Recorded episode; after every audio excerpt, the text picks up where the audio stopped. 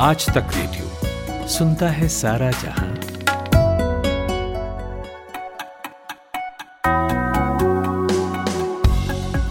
Good morning. Weekend खत्म हो चुका है, 9 मई की तारीख आ गई है, दिन सोमवार का है और आप सुन रहे हैं आज का दिन। मेरा नाम सूरज कुमार है। तो सबसे पहले बात उन खबरों पर जिन पर आज चर्चा करेंगे। बीते शुक्रवार को ही बीजेपी नेता तेजिंदर पाल सिंह बग्गा की गिरफ्तारी को लेकर अब तक राजनीतिक टिप्पणियों का दौर जारी है। तो सबसे पहले बात करेंगे पंजाब पुलिस केस एक्शन के राजनीतिक असर पर, फिर बात होगी काशी के ज्ञानवापी मस्जिद विवाद की जिसकी वीडियोग्राफी को लेकर खूब हल्ला कटा। तो इस विवाद की परतों को आज खोलेंगे। साथ ही बात करेंगे कि कोर्ट के इन्वॉल्वमेंट के बाद भी क्यों विवाद बढ़ता जा रहा है। फिर चलेंगे हरियाणा, जहां करनाल से गिरफ्तार किए गए खालिस्तानी आतंकियों से पता चला कि उनका इरादा पंजाब हरियाणा से आगे निकलकर भी दहशत फैलाने का था। और आखिर में उस आसानी तूफान का जायजा लेंगे जिसके खतरे की घंटी ओडिशा पर बजनी शुरू हो गई है। इन सब पर बात होगी, लेकिन पहले वक्त है 60 सेकंड हेडलाइंस का। खुशबू कुमार से सुनिए।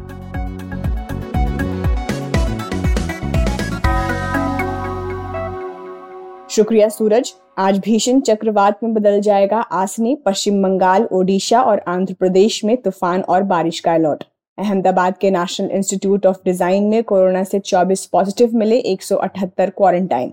गृह मंत्री अमित शाह आज और कल असम दौरे पर रहेंगे। राज्य की भाजपा सरकार के 1 साल पूरे होने पर कई कार्यक्रमों में होंगे शामिल।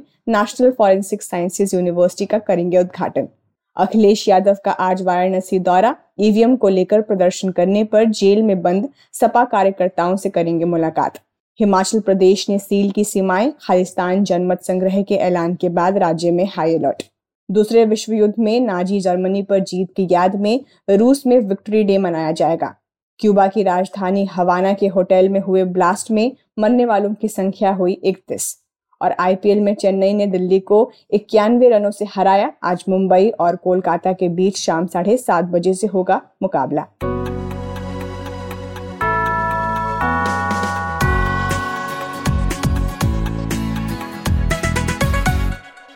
नमस्कार, मेरा नाम सूरज कुमार है और आप आज का दिन सुन रहे हैं। बीते शुक्रवार को हमने एक पुलिसिया कार्रवाई को सियासी ड्रामे में तब्दील होते देखा था। ये कार्रवाई थी पंजाब पुलिस की तेजिंदर पाल सिंह बग्गा के ऊपर, जो दिल्ली में बीजेपी के नेता हैं। उन्हें पंजाब पुलिस ने दिल्ली आकर अरेस्ट किया, लेकिन पंजाब ले जाने से पहले ही हरियाणा में उन्हें रोकना पड़ा और बाद में कोर्ट के आदेश पर बग्गा को छोड़ दिया गया। इस गिरफ्तारी पर जमकर राजनीति हुई। बीजेपी और आम आदमी पार्टी एक दूसरे को कोसने में लगे थे। तेजिंदर बग्गा पर आरोप है कि उन्होंने दिल्ली के मुख्यमंत्री अरविंद केजरीवाल पर आपत्तिजनक टिप्पणी की थी, जिस पर यह कार्रवाई हुई।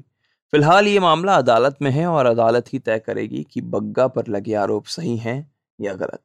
तो अब सवाल यह है कि बग्गा पर हुई इस कार्रवाई को क्या महज पुलिसिया कार्रवाई के रूप में देखा जाना चाहिए या इसका कुछ पॉलिटिकल सिग्निफिकेंस भी है।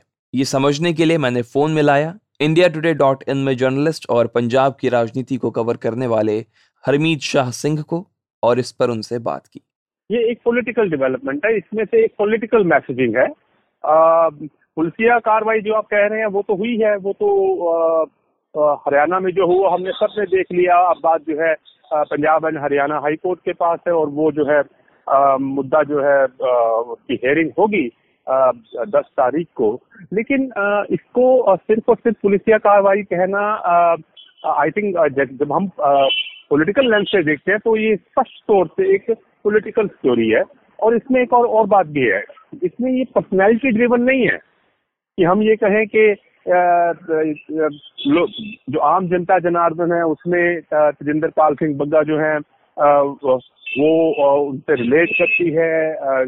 चाहे पंजाब हो, चाहे दिल्ली के सिख हो, पंजाब में पूरे पंजाब की बात कर रहा हूँ, चाहे दिल्ली में क्योंकि वो दिल्ली के हैं और वो दिल्ली में जो सिख हैं वो पंजाब के बाहर सबसे ज्यादा अगर किसी शहर में सिखों की पॉपुलेशन है तो दिल्ली में है। तो दिल्ली के सिख उनसे रिलेट करते हो तो वो भी बात नहीं है।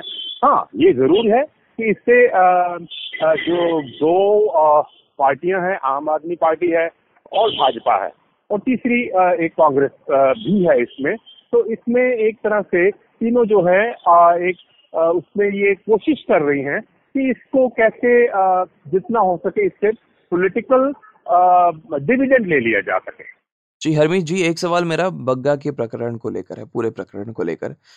जिस तरह की कार्रवाई पंजाब पुलिस ने की, जिस तरह का इन्वॉल्वमेंट उनका दिखा, क्या वो किसी तरह से आपको जस्टिफाइड लग रहा है? वो भी तब जब बग्गा की जो टिप्पणी थी वो थी दिल्ली को लेकर, लेकिन कार्रवाई करने पंजाब की पुलिस आ गई। क्या लगता है आपको?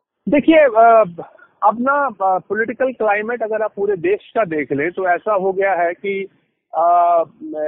भाजपा वर्सेस अदर हो गया है, और जो नॉन बीजेपी स्टेट्स हैं, जैसे आप चाहे महाराष्ट्र ले लें, चाहे आप ले लें वेस्ट बंगाल ले लें, चाहे आप ले लें तेलंगाना ले लें, तो यहाँ के जो स्ट्रांग विल्ड लीडर जो माने जाते हैं, उसमें बाल ठाकरे हो गए, ममता बनर्जी हो गई, केसीआर हो गए, तो ये स्ट्रांग विल्ड लीडर माने जाते हैं।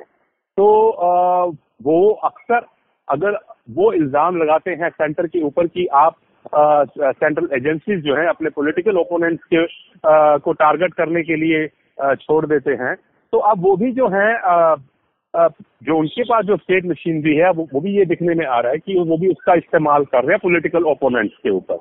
बंदा कौन है ये मैटर नहीं कर रहा, मैटर ये कर रहा है कि ये एक तरह का अब एक नया तरह का एक सिस्टम, गलत बोलें या सही बोलें, वो इवॉल्व हो गया है।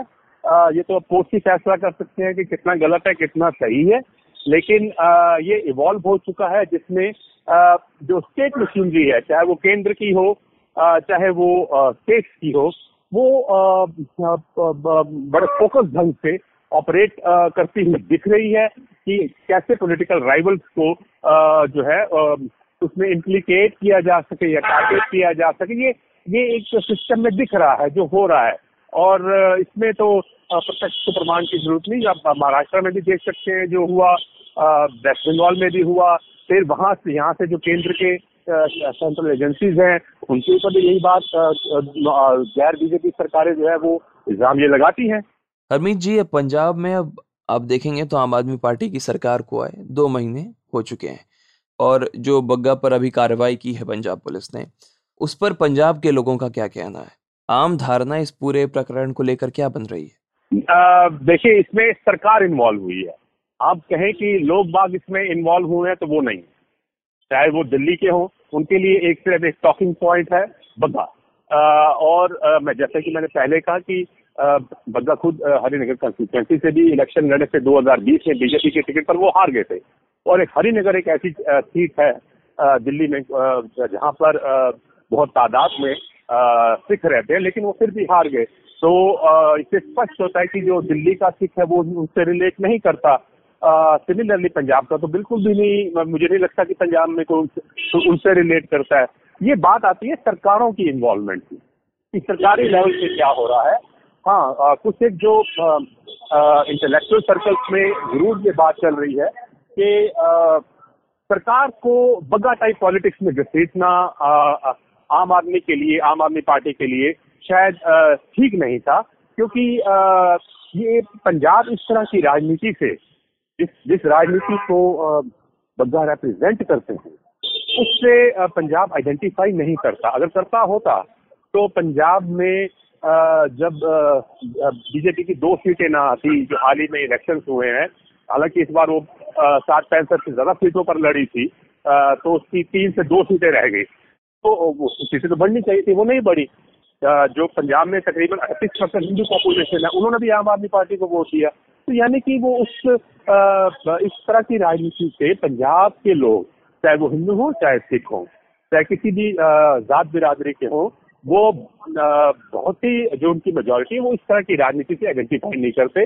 तो सरकार को जो इस मुद्दे पर नहीं इलेक्ट हुई, जो इलेक्ट हुई है रीजनल मुद्दों के ऊपर, तो उसको इस तरह की राजनीति में खुद को नहीं घसीटना चाहिए था। ये एक इंटेलेक्चुअल सर्कल से ये बात चल रही है।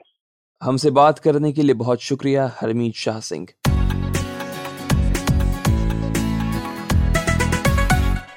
बीते गुरुवार को एक लंबे अरसे से चल रहा विवाद फिर से चर्चा में आया। ये विवाद बनारस के ज्ञानवापी मस्जिद परिसर का है। लंबे अरसे से चल रहे इस विवाद पर कोर्ट में सुनवाई हुई। कोर्ट ने मस्जिद के अंदर वीडियोग्राफी का आदेश दिया। शनिवार को ही इस कैंपस की वीडियोग्राफी हुई, हालांकि इस दौरान प्रशासन को भारी विरोध झेलना पड़ा। मुस्लिम पक्ष का कहना था कि मस्जिद में नमाजी और सुरक्षा में लगे जवानों के अलावा कोई नहीं जा सकता। इसी का नतीजा था कि विरोध हुआ और फिर वीडियोग्राफी पूरी ना हो सकी, जिसे आज फिर से कंटिन्यू किया जाएगा। वैसे इस मामले में एक और अपडेट है। खबर है कि मंदिर पक्ष में एक याचिकाकर्ता नाम राखी सिंह है, इन्होंने केस को छोड़ दिया है। हालांकि बाकी याचिकाकर्ताओं का कहना है कि ये लड़ाई वो पूरी तरह से लड़ेंगे। 1991 से अदालत में चल रहे इस विवाद में दोनों पक्षों के अलग अलग दावे हैं। एक और हिंदू पक्ष ऐतिहासिक तथ्यों, अदालत में दिए गए तस्वीरों और कमीशन की रिपोर्ट के जरिए ये साबित करना चाहता है कि आदि विशेश्वर मंदिर उसी ज्ञानवापी परिसर के नीचे है, तो दूसरी तरफ मुस्लिम पक्ष इस बात का खंडन करता है। कुमार अभिषेक यूपी में आज तक के ब्यूरो चीफ हैं। उन्होंने इस पूरे विवाद की शुरुआत से ही बड़े डिटेल से पड़ताल की है, तो हमने उनसे इस विवाद के इतिहास पर बात की। देखिए, ज्ञानवापी का विवाद नया नहीं है और ज्ञानवापी का विवाद 1937 से शुरू होता है। हालांकि ज्ञानवापी और बाबा विश्वनाथ मंदिर के छोटे छोटे विवाद पहले भी चले हैं और यही वजह है कि तकरीबन 150 सालों से छोटे बड़े केस इनके चलते रहे। लेकिन सबसे बड़ा मामला 1937 में आया, जब दीन मोहम्मद वर्सेज स्टेट का वो मामला था, जिसमें दीन मोहम्मद ने कहा था कि ज्ञानवापी मस्जिद और उसके आसपास की जो ज़मीनें हैं वो सब ज्ञानवापी की हैं, जिसे तत्कालीन स्थानीय कोर्ट जो वाराणसी की अदालत थी उसने खारिज किया था। लेकिन 1991 में इसी व्यास परिवार के सोमनाथ व्यास ने एक दूसरा केस किया और उन्होंने कहा कि आदि विश्वेश्वर का जो मंदिर है दरअसल ये इस मस्जिद के नीचे है। उनका जो 100 फीट की जो दिव्य शिवलिंग है वो भी यहीं पर है, तो ये मंदिर को दिया जाए। और इसी बात को लेकर ये जब केस शुरू हुआ तो 1996 में बाकायदा एक कमीशन बनी थी और कमीशन ने विजिट भी किया था। हालांकि वो भी जो कोर्ट कमीशन था वो भी अपना काम पूरा नहीं कर पाया था और वो भी अधूरा रह गया। वो केस अलग चल रहा है और उस केस की सुनवाई अब इधर बढ़ी है, जिसमें यहाँ तक बात आ गई कि एएसआई से इस मामले की खुदाई कराई जाए, लेकिन हाईकोर्ट ने स्टे कर दिया है। तीसरा जो ये केस है, ये केस 5 महिला वादियों ने शुरू किया था। माता श्रृंगार गौरी के पूजन को लेकर के शुरू हुआ था, लेकिन अब ये आगे बढ़ चुका है और अब ये केस यहाँ तक आ चुका है कि अब इस पर भी बाकायदा कोर्ट ने कोर्ट कमिश्नर नियुक्त किया है और फिलहाल उसकी सुनवाई भी चल रही है। अभिषेक जी, कल मंदिर पक्ष की 5 में से एक याचिकाकर्ता राखी सिंह ने अपना केस वापस ले लिया, उन्होंने ऐलान कर दिया। तो इससे केस में क्या कोई फर्क आएगा? तथ्य क्या कह रहे हैं? देखिए, 5 जो महिलावादी पैरविकार हैं जिन्होंने याचिका डाली थी, उसमें से आज राखी सिंह की तरफ से ये कहा गया कि अब वो महिलावादी नहीं रहेंगी और वो बतौर वादी वो इस केस से हटेंगी और अपनी याचिका वापस लेंगी। हालांकि उनका ये फैसला चौंकाने वाला है कि आखिर उन्होंने किस वजह से ये फैसला लिया, ये अभी तक साफ नहीं है। लेकिन जो इस पूरे मामले को जो वकील केस लड़ रहे हैं, खासकर अगर आप हरिशंकर जैन, विष्णु जैन की बात करें, तो उन्होंने आज जो बातें कही हैं उसे ये साफ है कि उनके वापस लेने से इस केस पर कोई फर्क नहीं पड़ेगा। हाँ, एक सेटबैक ज़रूर है कि 5 जो महिलावादी हैं उसमें से एक का इसे केस को छोड़ जाना कहीं ना कहीं मनोवैज्ञानिक तौर पर केस को कमज़ोर कर सकता है। लेकिन जो कानूनी जानकार हैं उनका मामला है कि अब ये मामला बढ़ चुका है, इसलिए अब उनके वापस लेने से भी बहुत फर्क नहीं पड़ेगा। अभिषेक जी, एक सवाल वीडियोग्राफी को लेकर है। जो वीडियोग्राफी हुई शनिवार को, उसमें क्या निकल कर सामने आया? कुछ जानकारी मिली है इस बारे में? देखिए, ये जो वीडियोग्राफी कराई गई है दरअसल कोर्ट के आदेश पर कोर्ट कमिश्नर ने इसे बतौर साक्ष्य के लिए ये वीडियोग्राफी और फोटोग्राफी कराई है और ये सब कुछ अदालत के निर्देश पर हुआ है। ये तो बिल्कुल साफ दिखता है कि कोई ना कोई मंदिर या कोई ना कोई धार्मिक ऐसा विध्वंस हुआ, उसके बाद उस जगह पर ज्ञानवापी मस्जिद बनाई गई है।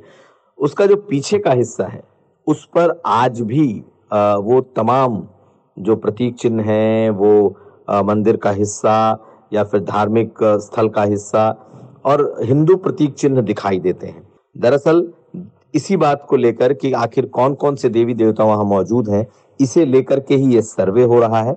और जो हमारी जानकारी है, जैसा कि खुद फोटोग्राफर ने भी इंडिया टुडे को बताया और साथ साथ अगर आप देखें तो हरिशंकर जैन ने भी बताया कि उन्हें बहुत कुछ साक्ष्य बाहर से भी मिले हैं, जिसमें स्वास्तिक के बड़े बड़े निशान जो कि दीवारों पर मिले हैं, इसके अलावा खंडित मूर्तियों के निशान मिले हैं। एक आखिरी सवाल है अभिषेक, ग्राउंड की स्थिति को लेकर कि माहौल क्या है वहाँ का, तनाव की स्थिति दिख रही है अभी या फिर आगे, या फिर सिचुएशन बिल्कुल कंट्रोल में है? फिलहाल वाराणसी का जो माहौल है वो शांत है, किसी लॉ एंड ऑर्डर की कोई समस्या यहाँ नहीं है, लेकिन दोनों दिनों में कुछ न कुछ धार्मिक नारेबाजी हुई और उस पर पुलिस ने कड़ा एक्शन लिया। लोगों को न सिर्फ पहले हिरासत में लिया गया, बाद में गिरफ्तारी हुई। जिन लोगों ने भी धार्मिक नारे वहाँ जबरन लगाए और फिर माहौल खराब करने की कोशिश की, तो एक बात तो साफ है कि जो प्रशासन है वह किसी मूड में नहीं है कि किसी भी तरीके का कोई माहौल इसकी वजह से बिगड़े, लेकिन ये बहुत ही संवेदनशील मामला है और जब ये सर्वे हो रहा है तो लोगों की नज़र इस पर लगी हुई है और दोनों समुदायों के लोग इस बात को देख रहे हैं कि आखिर यहाँ हो क्या रहा है, इसलिए वहाँ पर भीड़ भी अच्छी खासी जुटती है। लेकिन फिलहाल किसी तरह के किसी लॉ एंड ऑर्डर की कोई समस्या इसमें दिखाई नहीं दे रही। बहुत बहुत शुक्रिया कुमार अभिषेक।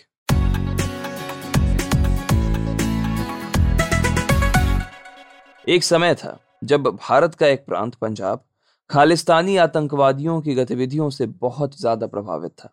हालांकि धीरे धीरे घटनाएं कम हुई, मगर हाल ही में पंजाब के करनाल से गिरफ्तार किए गए 4 आतंकी, जिनका खालिस्तान और पाकिस्तान कनेक्शन बताया जा रहा है, उन्होंने एक दफा फिर से बॉर्डर सिक्योरिटी को लेकर चिंता बढ़ा दी है। दावा किया जा रहा है कि इनका इरादा सिर्फ पंजाब और हरियाणा तक ही सीमित नहीं था, बल्कि इनके टारगेट लिस्ट में तेलंगाना भी शामिल था। इन आतंकियों की गिरफ्तारी के बाद सुरक्षा बलों ने कुछ और लोगों को चिन्हित करके गिरफ्तार किया है। पूछताछ में कई और खालिस्तानी आतंकवादियों के नाम सामने आए, जो पाकिस्तान में बैठकर पकड़े गए आतंकियों को गाइड कर रहे थे। तो अब तक हुई पूछताछ में क्या निकल कर सामने आया है, ये जानने के लिए मैंने बात की पंजाब में आज तक रेडियो रिपोर्टर मंजीत सहगल से। देखिए, वीरवार सुबह 5 बजे के करीब पंजाब से एक सफेद रंग की टोयोटा इनोवा गाड़ी को जब बस्ताड़ा टोल प्लाजा जो करनाल के करीब है वहां पर रोका गया, तो उसमें से 4 लोग संदिग्ध थे, वो उनको गिरफ्तार किया गया। और उसके बाद जब गाड़ी की स्कैनिंग हुई तो पता चला कि उसके भीतर लगभग 7.5 किलो RDX और उसके बाद कई आर्म्स एंड एम्युनिशन और लगभग 1,30,000 की करेंसी बरामद। उसके बाद जब पूछताछ हुई तो पता चला कि जिन लोगों को गिरफ्तार किया गया था वो खालिस्तान से संबंधित थे और उनको एक हथियारों की खेप लेकर तेलंगाना के लिए रवाना किया गया था। और जब गहन पूछताछ की गई तो पता चला कि ये अपराधी खालिस्तानी संगठन के लिए एक कोरियर के रूप में काम कर रहे थे और ये उनकी 3री कंसाइनमेंट थी। पहली कंसाइनमेंट वो महाराष्ट्र के नांदेड़ में डिलीवर कर चुके थे, दूसरी कंसाइनमेंट वो डिलीवर नहीं कर पाए और 20 मार्च के आसपास जो है वो अम्बाला के एक गांव में 3 हैंड ग्रेनेड और एक IED वो उसको छोड़कर भाग गए क्योंकि उनके सामने अचानक एक पुलिस की पेट्रोलिंग गाड़ी आ गई थी। और ये 3री कंसाइनमेंट थी जो तेलंगाना के लिए भेजी गई थी। तो जांच अभी चल रही है। जो 4 लोग थे उनकी गिरफ्तारी के बाद उनसे 6 मोबाइल फोन भी बरामद हुए। मोबाइल फोन्स में कई विदेशी सिम कार्ड हैं और पाकिस्तान के सिम कार्ड भी हैं। जाँच अभी चल रही है और उन्हीं की निशानदेही के बाद अब पंजाब में 4 और गिरफ्तारियां हुई हैं। मंजीत जी, जैसा आप बता रहे हैं उससे तो BSF की भूमिका पर भी सवाल खड़े हो रहे हैं। बड़ा सवाल यही है कि पंजाब से हथियारों की और RDX जैसे विस्फोटक की 3 खेप जो पंजाब से बाहर चली जाती हैं और BSF को उसकी भनक तक नहीं लगती। इस पूरे प्रकरण में BSF की कारगुजारी पर भी सवाल खड़े हुए हैं। अब BSF के अधिकारी भी जो गिरफ्तार किए गए 4 खालिस्तानी आतंकवादी हैं उनसे पूछताछ कर रहे हैं, पता लगाने की कोशिश कर रहे हैं कि आखिर BSF की चूक कहां से हुई और उस भूल को कैसे सही किया जाए।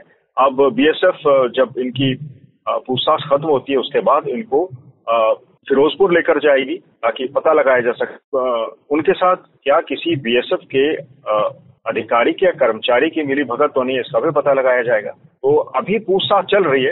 एक तरफ तेलंगाना की पुलिस टीम कड़ाई से इन लोगों से पूछताछ कर रही है और वहीं अब महाराष्ट्र यानी नांदेड़ से भी एक पुलिस टीम आई है, वो पता लगाने की कोशिश कर रही है कि नांदेड़ में जो खेप भेजी गई थी वो किसने ली थी, उसका क्या मकसद था, उन हथियारों का इस्तेमाल कहाँ होना था।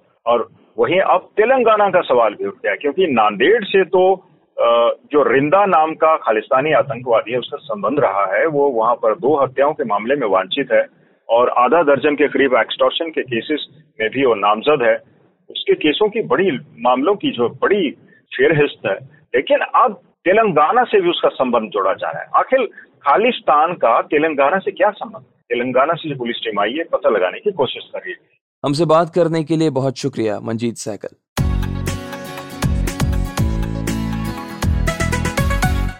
और आखिर में बात देश के कई राज्यों पर मंडराते एक और तूफान की, जिसके आज और तेज होने की संभावना है।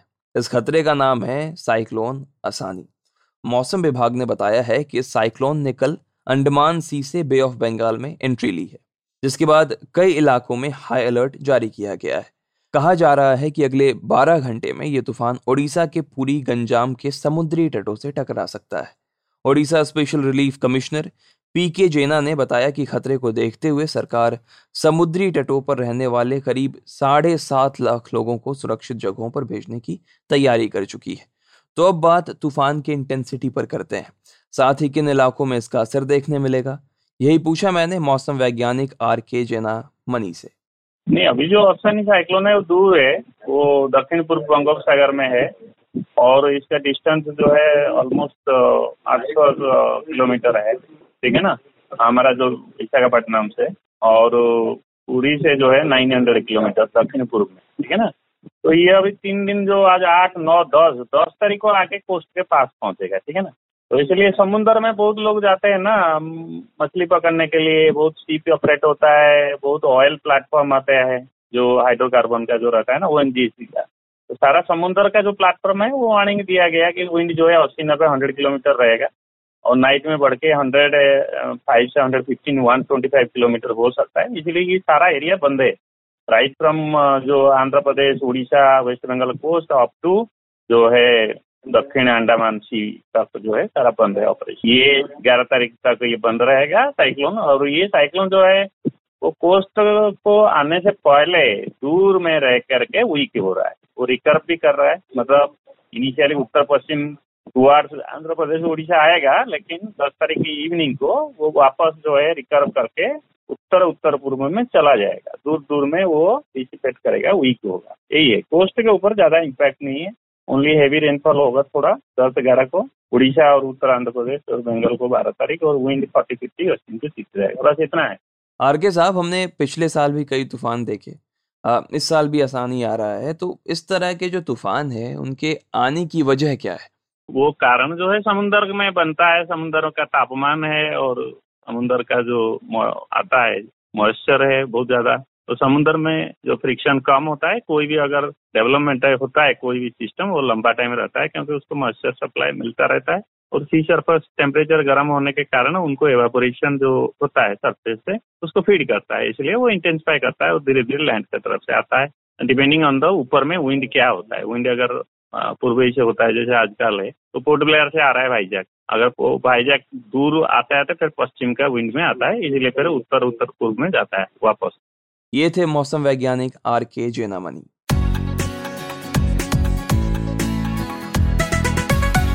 और अब वक्त है हमारे आज के अखबार सेगमेंट का। हमारी साथी खुशबू हमारे साथ मौजूद हैं। गुड मॉर्निंग खुशबू।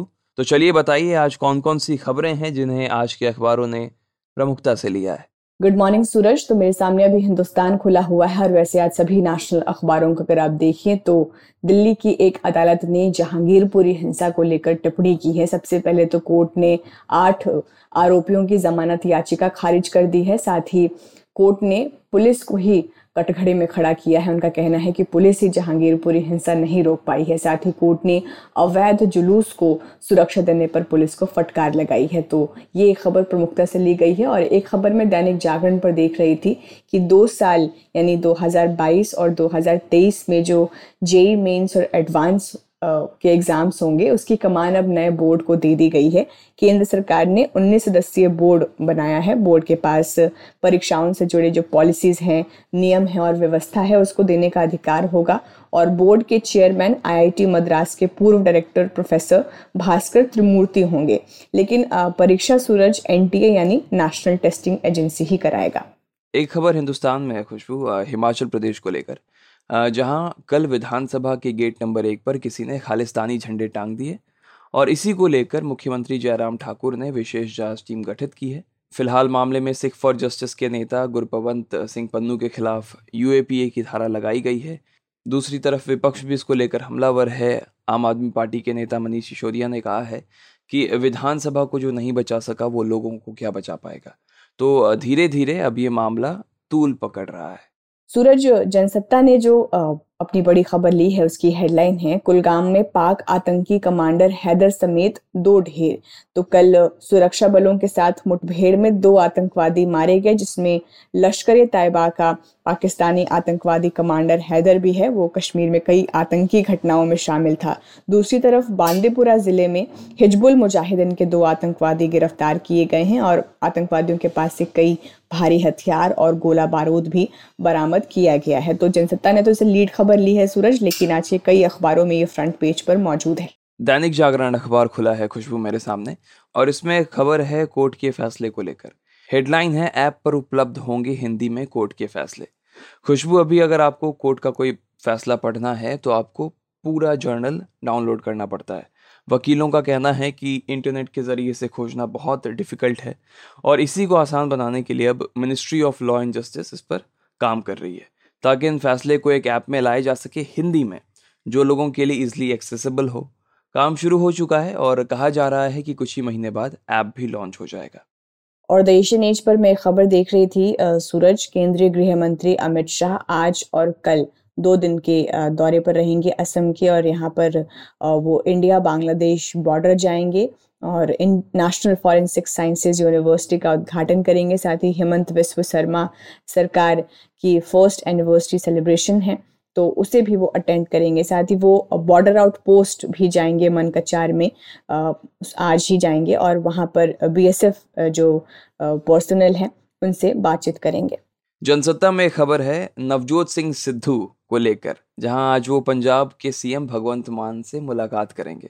सिद्धू ने कल ही ट्वीट करके कहा था कि वो पंजाब की अर्थव्यवस्था पर मान से आज मुलाकात करेंगे।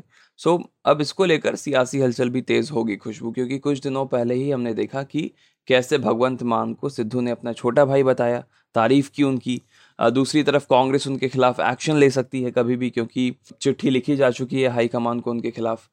और इसी मौके पर आज सिद्धू का मान से मिलना अर्थव्यवस्था के मसले पे कुछ ना कुछ सियासी राग ज़रूर चढ़ेगा। खुशबू, विदेशी अखबारों में कौन सी खबरें हैं जिन्हें प्रमुखता से लिया गया है? द गार्डियन की वेबसाइट सूरज मेरे सामने खुली हुई है और खबर है कि G7 देशों ने कहा है कि वो रूस से कच्चे तेल की खरीद पर टोटल बैन लगाएंगे। साथ ही ये सभी देश रूस पर और आर्थिक प्रतिबंध भी लगाएंगे, ऐसा उन्होंने कहा है। तो वीडियो कॉन्फ्रेंसिंग के जरिए ये एक बैठक आयोजित हुई थी जिसमें G7 के राष्ट्र अध्यक्षों ने यूक्रेन के राष्ट्रपति के साथ जो संघर्ष है उसके हालात पर चर्चा की और कहा कि यूक्रेन को दी जा रही जो सैन्य और रक्षा मदद है उसको जारी रखा जाएगा। वहीं द न्यूयॉर्क टाइम्स पर इसी से जुड़ी एक खबर, रूस यूक्रेन युद्ध से ही जुड़ी एक खबर देख रही थी सूरज। रूस ने सेकेंड वर्ल्ड वॉर में 9 मई यानी आज ही के दिन हिटलर की नाजी सेना को हराया था। तो रूसी राष्ट्रपति व्लादिमीर पुतिन इस दिन की अहमियत को देखते हुए आज ही यूक्रेन के खिलाफ युद्ध का ऐलान कर सकते हैं। इसके बाद बहुत पहले 1-2 हफ्ते पहले ही हमने इस खबर पर बात की थी कि अमेरिकी अधिकारियों का ऐसा कहना है कि 9 मई को यूक्रेन के खिलाफ युद्ध का ऐलान कर सकते हैं पुतिन। तो आज भी यही बात आज के सभी अखबारों में, इंटरनेशनल अखबारों में ली गई है। और मैं एक खबर देख रही थी साउथ चाइना मॉर्निंग पोस्ट पर सूरज, चीन ने जॉन ली हांगकांग को अगले मुख्य कार्यकारी के पद के लिए चुना गया है, यानी चीफ एग्जीक्यूटिव के पद के लिए चुना गया है। और जिस चुनाव समिति ने उन्हें इस पद के लिए चुना है उसके करीब 1500 सदस्यों में ज़्यादातर चीन समर्थक हैं।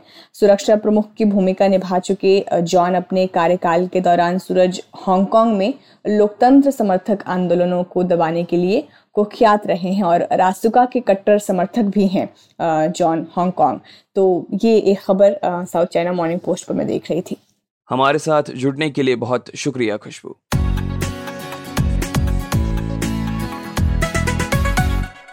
और अब वक्त है इतिहास के पन्नों को पलटने का।